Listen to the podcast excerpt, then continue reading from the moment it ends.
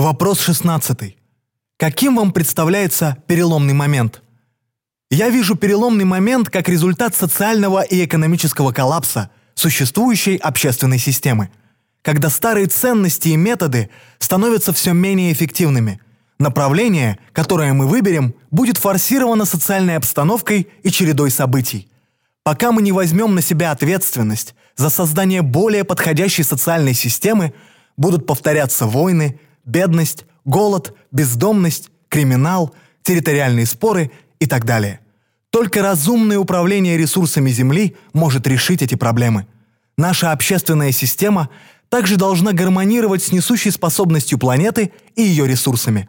Однажды нам придется признать, что единственное решение – это объявить ресурсы Земли общим достоянием всего человечества.